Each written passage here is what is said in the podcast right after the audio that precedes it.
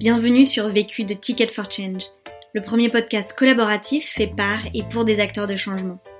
Dans ce podcast, tu entendras des témoignages de personnes qui ont décidé d'utiliser les 80 000 heures de leur vie qu'ils vont passer à travailler pour contribuer à la résolution des enjeux sociaux et environnementaux d'aujourd'hui. Ils te partagent leurs meilleurs apprentissages suite aux succès et galères qu'ils ont vécus.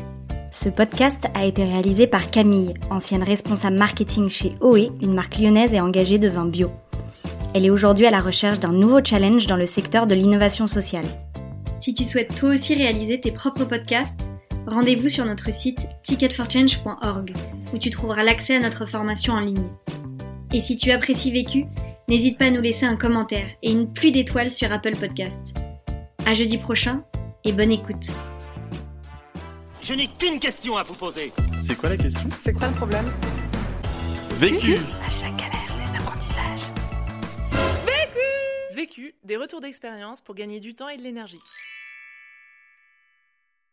Je m'appelle Elsa, j'ai 19 ans et je suis l'auteur et la fondatrice de Hack ton bac, qui est un projet que j'ai développé en 2019 qui permet aux lycéens d'avoir des méthodologies qui leur permettent d'apprendre à apprendre, de trouver leur orientation et tout simplement de, de développer leur potentiel en passant un minimum de temps sur les cours, l'école en général.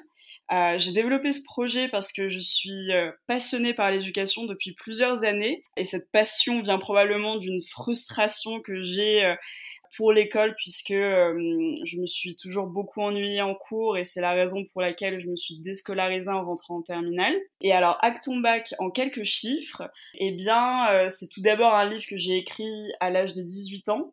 C'était une aventure vraiment folle, euh, très intense et qui m'a permis de me créer des opportunités pour la vie. Depuis euh, sa sortie, donc il y a cinq mois, c'était en novembre 2019, la sortie de Acton Back, on a vendu plus de 1000 exemplaires. On a euh, plein de retours qui sont très positifs, de lycéens qui vraiment euh, voient leur vie changer en, en lisant ce livre. C'était également une opportunité géniale pour moi euh, de, de vendre ce livre puisque ça m'a permis de développer un revenu passif qui me permet là cette année en 2020 de lancer de nouveaux projets, d'apprendre de nouvelles choses sans me préoccuper de la partie finance pendant cette période-là. Et aujourd'hui, je continue à développer euh, la communauté Acton Bac sur les réseaux sociaux. C'est euh, vraiment euh, un, un, grand plaisir que de développer cette communauté de lycéens géniaux qui s'entraident et qui créent ensemble. Et c'est c'est ce que je fais en ce moment. La question. La question à laquelle je vais répondre dans ce podcast, c'est comment transformer une frustration en un projet entrepreneurial à impact? Le vécu. J'ai toujours ressenti énormément de frustration à l'école depuis assez jeune. Je m'ennuyais beaucoup en cours et il y avait plein de choses dans le système de l'école qui me dérangeaient. Et en rentrant en seconde, ça a commencé à s'empirer et c'est là que je me suis dit mais c'est marrant, on demande jamais l'avis des lycéens sur de quoi ils ont besoin à l'école. Pourquoi moi je n'écrirais pas un article là-dessus, pourquoi je partagerais pas mon témoignage de lycéenne face au système éducatif français? Et donc à 14 ans, j'ai publié mon premier article sur l'éducation qui euh, a été finalement le, le début d'une longue aventure euh, dans le monde éducatif à l'époque, j'avais, l'impression d'avoir aucune passion. Je m'ennuyais beaucoup et je faisais pas grand chose en dehors de mes cours. Et ce premier article, finalement, ça a vraiment été une espèce d'étincelle en moi qui euh, m'a permis de retrouver goût à la vie et euh, de continuer mon chemin encore une année de plus à l'école puisque je me suis déscolarisée en rentrant en terminale. Ça a été le début de quelque chose, une graine s'est plantée euh, quand j'avais environ 14 ans. Et donc, malgré tout, euh, à l'école, ça n'allait toujours pas mieux. Et donc, en rentrant en terminale, je décide de, démissionner du lycée, de me déscolariser, afin de pouvoir gérer mon rythme, de pouvoir apprendre par moi-même et en parallèle de pouvoir finalement euh, découvrir le monde professionnel et apprendre des sujets qui m'intéressent vraiment. Et à la fin de cette année-là, j'ai obtenu mon bac avec mention. Après ça, je me rappelle très bien le jour où j'ai obtenu mon bac, je me suis dit, ok, c'est quoi la suite? Et très clairement, j'avais envie de continuer à m'engager dans l'éducation, qui était euh, un peu ma, la bataille que j'avais, que j'avais décidé de mener euh, dès lors ma déscolarisation. Premier apprentissage. Le premier apprentissage que j'ai tiré de ces différentes expériences, c'est finalement d'apprendre par moi-même sur le sujet qui m'intéressait et de me former un maximum avec mes propres moyens. Quand j'ai commencé à m'intéresser à l'éducation, j'étais euh, une lycéenne complètement paumée, assez flemmarde, assez procrastinatrice et qui réussissait pas vraiment à l'école. Mais par contre, l'atout finalement que j'avais à cette époque-là, c'est que je m'étais pas mal connectée à Internet, pas mal intéressée à comment utiliser cet outil pour apprendre par moi-même. Et très naturellement, quand j'ai souhaité commencer à rédiger mon premier article à 14 ans, j'ai fait une tonne de recherches sur Internet sur les différents systèmes éducatifs qui existaient dans le monde, sur euh, ce qu'on savait en neurosciences, sur euh, comment apprendre plus efficacement et en ayant plus de plaisir.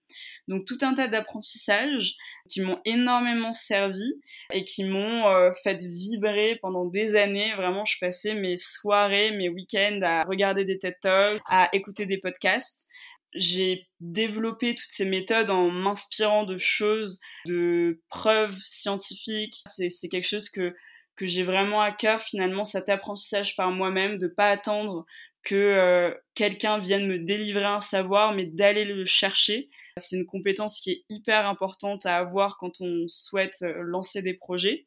Euh, et c'est quelque chose que j'ai appris à faire assez naturellement en, en laissant ma curiosité se divertir au fil des articles. Deuxième apprentissage. Mon deuxième apprentissage, ça a été de créer un premier projet intrapreneurial et un side project. Une fois mon bac obtenu, j'ai saisi l'opportunité de travailler chez Deux Family, qui est un incubateur de start-up. J'ai rencontré Deux Family l'année passée pendant que je révisais mon bac en participant à certaines de leurs formations une fois arrivé à deux Family, ils savaient bien que je vouais une passion, une obsession pour l'éducation. Du coup, j'ai discuté avec euh, les fondateurs de deux Family sur quelle mission finalement ils pouvaient me donner euh, pendant mes six mois de stage.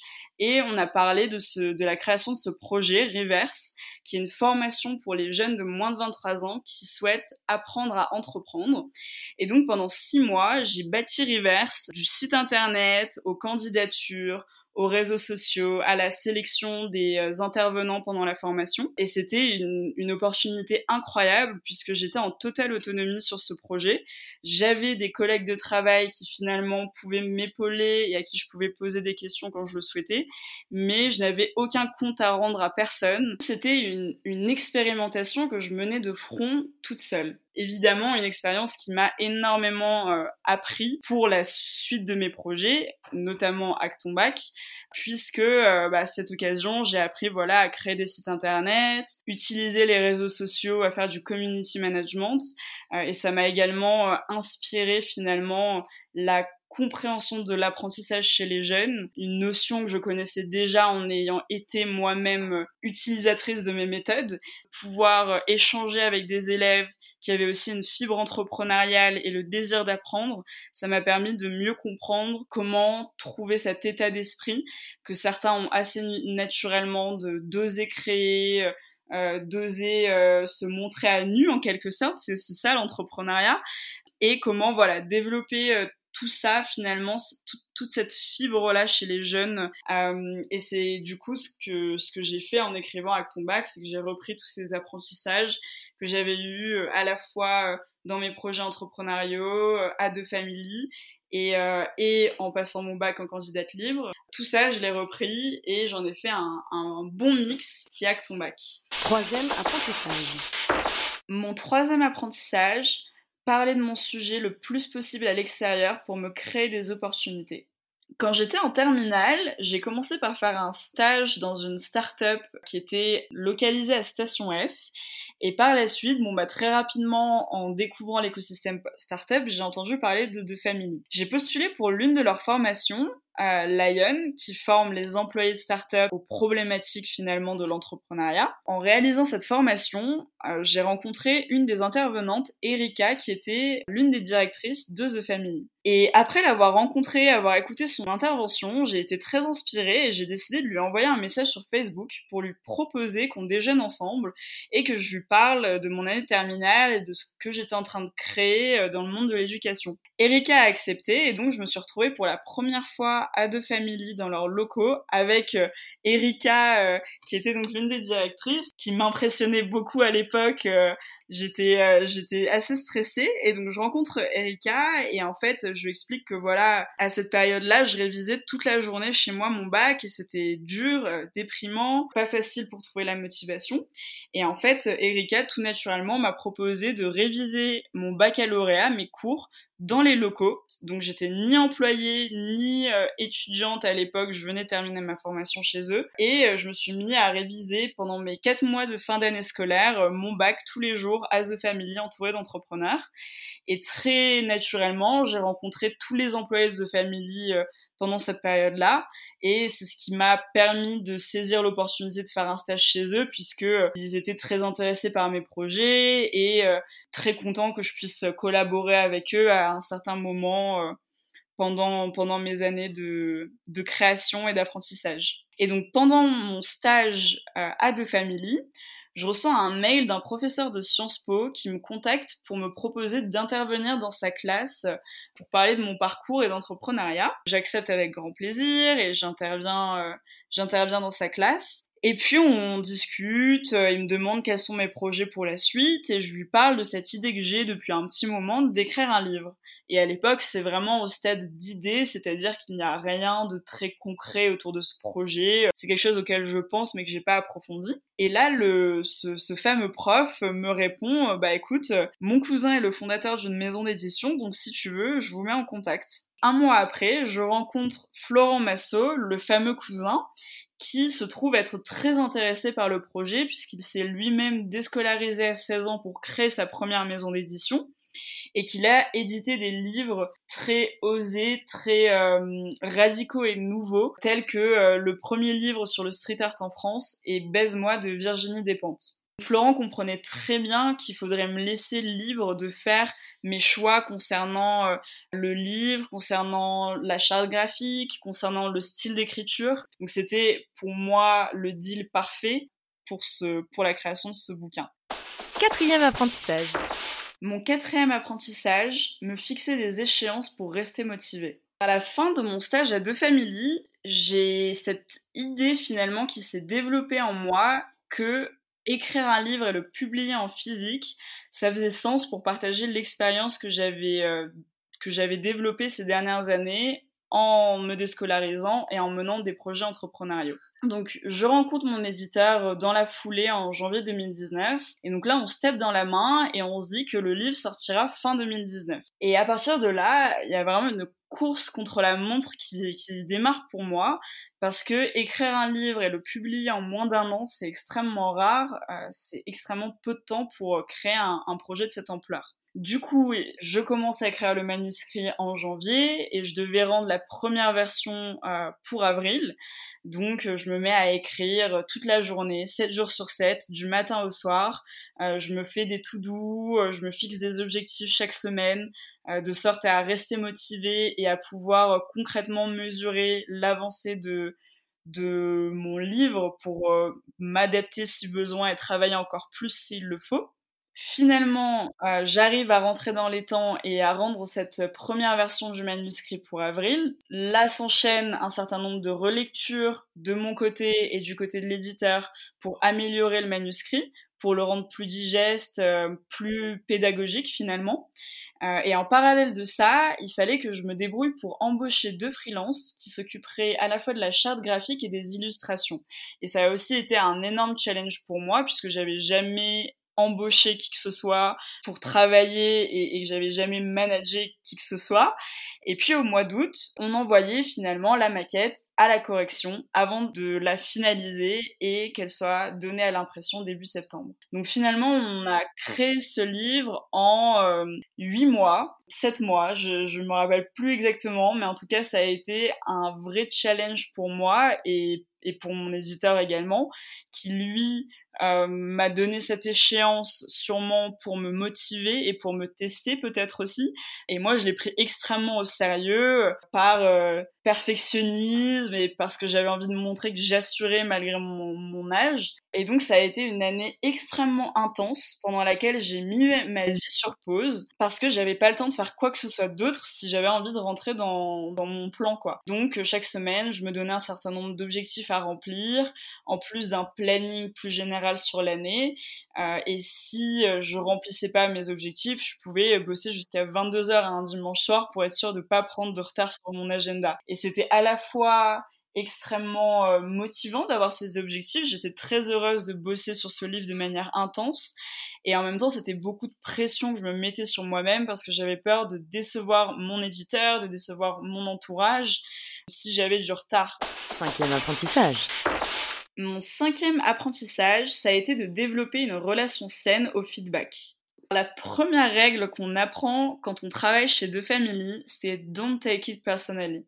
Ça veut dire tout simplement qu'on va te faire des feedbacks, parfois qui seront secs, qui seront cash, euh, qui vont pas faire mille détours, et qu'il faut apprendre à, les accepter euh, parce que c'est ça n'a rien de personnel, ce n'est pas parce que c'est toi, mais parce que on veut que tu donnes le meilleur de toi-même, on veut que tu progresses, et donc c'est hyper important de les écouter. C'était un apprentissage très enrichissant pour moi. Je pense qu'on n'est pas du tout habitué à recevoir des feedbacks comme ça et à avoir finalement ce, ce sens de la critique constructive, puisque malheureusement, bon bah à l'école, euh, quand on est noté, on va, on va se sentir euh, dévalorisé, euh, on va plutôt pointer nos erreurs, mais pas dans un esprit voilà de, de progression.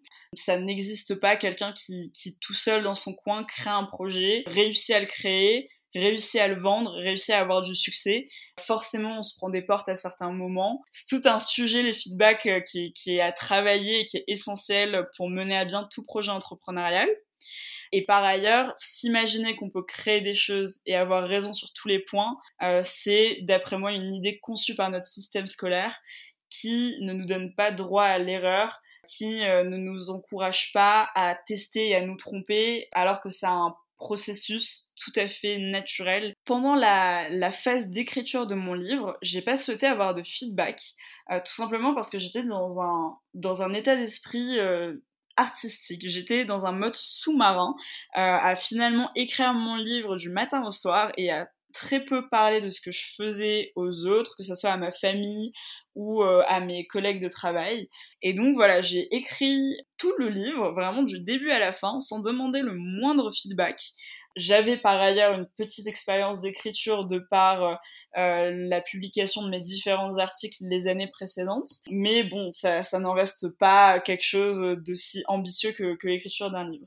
Malgré tout, voilà, c'était important pour moi de me permettre de faire des erreurs et de pas recevoir de feedback qui pourrait me déconcentrer de mon objectif qui était déjà de sortir quelque chose. Et c'est par la suite, une fois avoir finalisé cette première version de mon manuscrit, que je l'ai envoyé à mon éditeur, qui l'a relu, dont c'est le travail de relire des manuscrits, et à deux personnes de mon entourage que j'ai particulièrement bien choisi pour des raisons très précises. Je leur avais exprimé le type de feedback que j'attendais de leur part, que ça soit euh, en termes d'expérience utilisateur, de la prise en main du manuscrit, de la fluidité de l'écriture. Et euh, par ailleurs euh, de finalement la pertinence des méthodes et euh, du style d'écriture. Pour moi, les feedbacks sont extrêmement sains et nécessaires pour progresser. Euh, il faut savoir à qui on les demande. C'est bien beau de demander des feedbacks à sa famille ou à ses amis, mais s'ils n'y connaissent rien à notre projet et si finalement on n'a pas construit avec eux une relation dans laquelle on arrive à se dire les choses de manière crue et honnête, ces feedbacks qu'ils vont nous faire, ça va pas beaucoup nous aider à avancer, mais on a aussi besoin de critiques en fait pour avancer, puisqu'encore une fois, aucun projet ne peut être parfait dès le premier jour. Conseil Pour gagner du temps. Alors moi, ces dernières années, la manière dont j'ai appris à gagner du temps et à être plus productive, c'est tout simplement en apprenant à m'organiser et en dédiant chaque semaine un peu de mon temps euh, à mon organisation. C'est-à-dire chaque matin à me faire une to-do pour la journée, à minuter chaque tâche pour être sûr de ne pas euh, euh, m'éparpiller dans, dans, mes journées.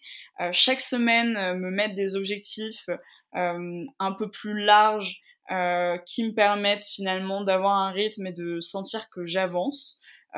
Tout cela, c'est, ça peut sembler être de la perte de temps, de, de passer du temps à, à créer ces objectifs, mais c'est essentiel, autrement on se perd, autrement on procrastine. Conseil pour gagner de l'énergie. Moi, ce que je fais pour gagner de l'énergie, c'est aussi simple que de prendre soin de moi. Euh, bien souvent, quand on est dans cette, euh, dans cette démarche entrepreneuriale, on a tendance à, à rêver de compléments alimentaires, de solutions magiques euh, pour avoir plus d'énergie. Et en fait, on en oublie les choses de base telles que avoir chaque nuit le nombre d'heures de sommeil qui nous est nécessaire pour avoir de l'énergie durant la journée. C'est de faire attention à sa nutrition et de boire suffisamment tout au long de la journée.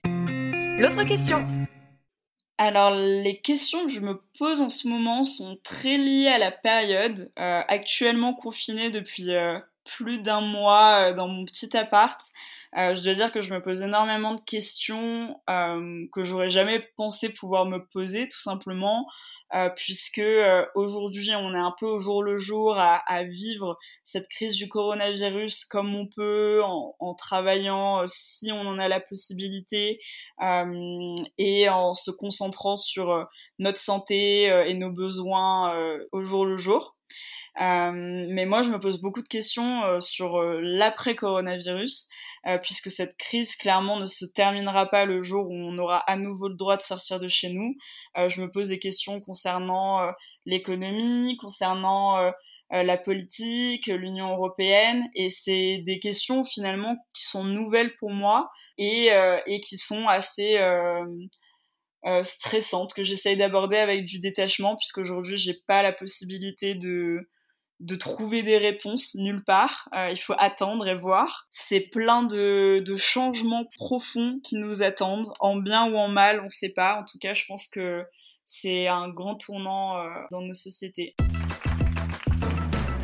Vu Vécu Vaincu Pour plus de vécu, clique vécu.org Je voulais te dire, euh, tu sais, on, on a tous nos petits problèmes.